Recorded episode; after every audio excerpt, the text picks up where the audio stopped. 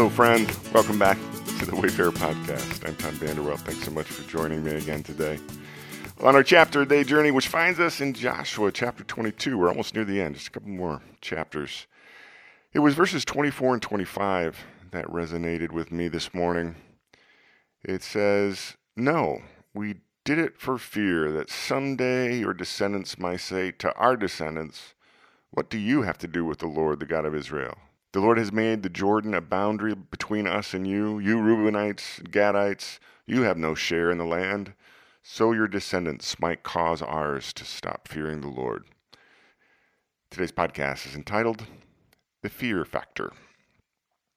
As Wendy and I flew to the West Coast to visit friends this past month, we took advantage of the flight's entertainment options. So Wendy and I each plugged into our respective tablets and watched movie, television show to pass the time.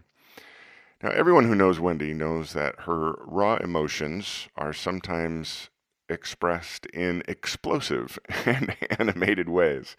And this is especially true of things that fearfully surprise her. Thus, it was that the movie she was watching had one of those out of nowhere scary surprises. And Wendy's vociferous shriek of shock and surprise scared everyone around us. I even saw the flight attendant kind of look or turn around and look our way to see what the matter was. If I remember correctly, this happened on more than one flight. Uh, and because of that, Wendy and I both hate horror movies. I always have. I know there are people out there who love the genre. If that's you, good for you. You can have them. It's just not my jam. I hate being afraid.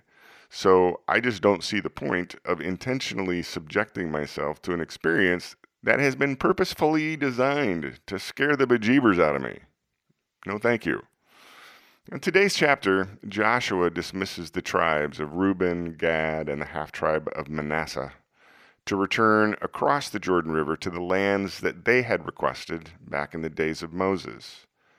Knowing that the lands they'd requested are on the eastern side of the Jordan, and they were not within the promised land that God had stipulated, the two and a half tribes suddenly feared that they might be treated as less than the tribes on the west side of the Jordan. This fear then gets projected on future generations who might cut the tribes of Reuben, Gad, and the half tribe of Manasseh off from being part of the family, being part of the nation, being part of the worship of God. And it always fascinates me where fear comes from and where it leads people. Now, Reuben was the firstborn son of Jacob, who received a curse rather than a blessing from his father on his deathbed. That's in Genesis 49.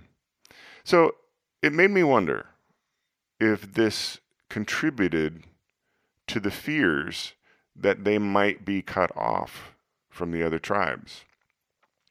I wondered, did it contribute to them hastily requesting land on the opposite side of Jordan because they didn't trust that they would get a decent allotment in the pro- promised land? And now that they've gotten what they asked for, it stokes fears of being cut off from the other tribes. It also appears that these Transjordan tribes, as they're called, feared having a conversation about it with Joshua and the assembly. Why didn't they just talk about it before they left? They choose instead to build a replica altar, sort of like non verbal sign, which creates misunderstanding. And it almost leads to a bloody confrontation with the other 10 tribes which is the very thing that they feared to begin with. Their fears led to the realization of the very thing they were afraid of. So, the further I get in my life journey, the more I've come to appreciate Jesus' command not to fear, not to be anxious. And whenever Jesus told someone not to be afraid, it was a directive, not a suggestion. And yet, in my heart and my mind, I confess that I have so often treated it as the latter. The Transjordan tribes are a reminder to me that unchecked and unspoken fears can and do lead to unpleasant places. Now, fear is a natural human emotion, but faith is an antidote. So, when in their fear of the storm and fear for their lives, the disciples woke Jesus up in the boat, Jesus asked them, Where is your faith? In the quiet this morning, I'm searching my heart and mind in order to find and name fears that maybe I haven't really acknowledged. I've learned along the way that speaking these fears to God in prayer, or sometimes I actually write God a letter and I get my fears out on the page, and then proclaiming my faith and trust in God for each and every one of those fears, well, it helps me move out of fear and into faith.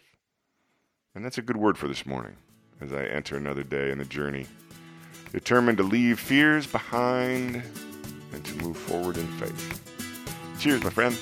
I'll see you back here tomorrow.